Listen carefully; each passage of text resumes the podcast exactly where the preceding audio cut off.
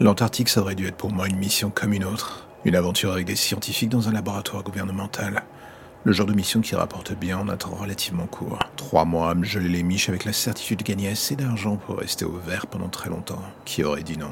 Le gouvernement paye très bien les gens comme moi pour assurer la sécurité des opérations dont ils n'ont vraiment pas envie que l'on parle, ou que le moindre détail remonte aux oreilles du grand public. Et dans ce cas précis, j'avoue que tout a été de travers. Cela a commencé avec la découverte de ce petit avion craché sous la glace. Visiblement, ça faisait au moins 5 ans qu'il était à plus de 20 km de la base. Personne n'avait rien vu. Merci le réchauffement climatique pour l'avoir mis à jour dans une crevasse. Un vrai coup du sort. Du moins jusqu'à ce qu'on retrouve deux corps dans l'avion. Un dans un état plus proche du squelette que d'autres choses, et un autre dans un état pas vraiment encore assez décomposé pour qu'on le qualifie de squelette ou de zombie. Et alors qu'on se disait que la glace avait fait un super travail pour le protéger, on a découvert que cette saloperie était encore vivante. Pas assez pour parler ou avoir une conversation à la Captain America, mais assez pour s'attaquer à un de mes hommes, 12 heures après son extraction de l'avion.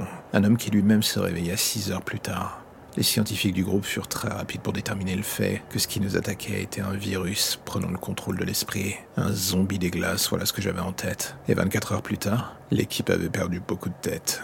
Et les 24 heures qui suivirent sur les pires. Un à un, les survivants finirent par tomber, et je dus faire ce que je faisais le mieux, nettoyer les traces. Une ancienne lieutenant des marines, survivante là où tous les costauds de mon équipe étaient morts. C'était presque ironique. Cette saloperie ramenait à la vie les gens qu'elle tuait de plus en plus vite. Brûler les corps, c'était la seule solution que j'avais trouvée, et j'avais l'impression, à vrai dire, d'être devenu l'ange de la mort. Mais lui, le patient zéro, était toujours là, et les ordres qui arrivèrent ne me ravirent pas du tout.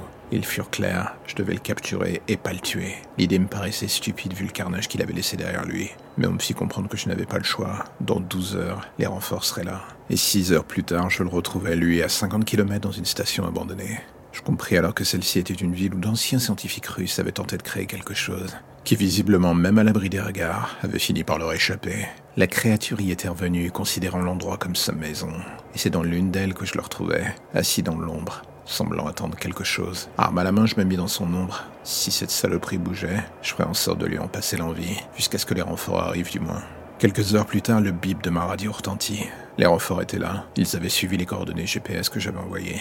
C'était la fin du voyage pour cette saloperie, tout comme pour moi. Mais soudain, quelque chose vrillait à nouveau. Des messages de détresse. Les secours étaient attaqués par des hordes de créatures. Et là, je compris. Le patient zéro méritait bien son nom. Il nous avait ramenés dans son nid, avec ses créations, et à n'en pas douter, tout ce qu'il voulait depuis le début était de trouver un nouvel avion pour s'enfuir, comme lorsqu'on l'avait découvert. Nous étions tombés dans un piège, moi la première, et alors qu'on venait de le comprendre bien trop tard, la dernière chose que j'entendis était son rire glacial, celui venant de son corps immobile assis dans la chaise en face de moi. Je n'eus même pas le temps de bouger qu'une lame me trancha la gorge. Un des siens attendait dans l'ombre depuis le début. Je n'avais rien vu, rien entendu. Le piège était parfait.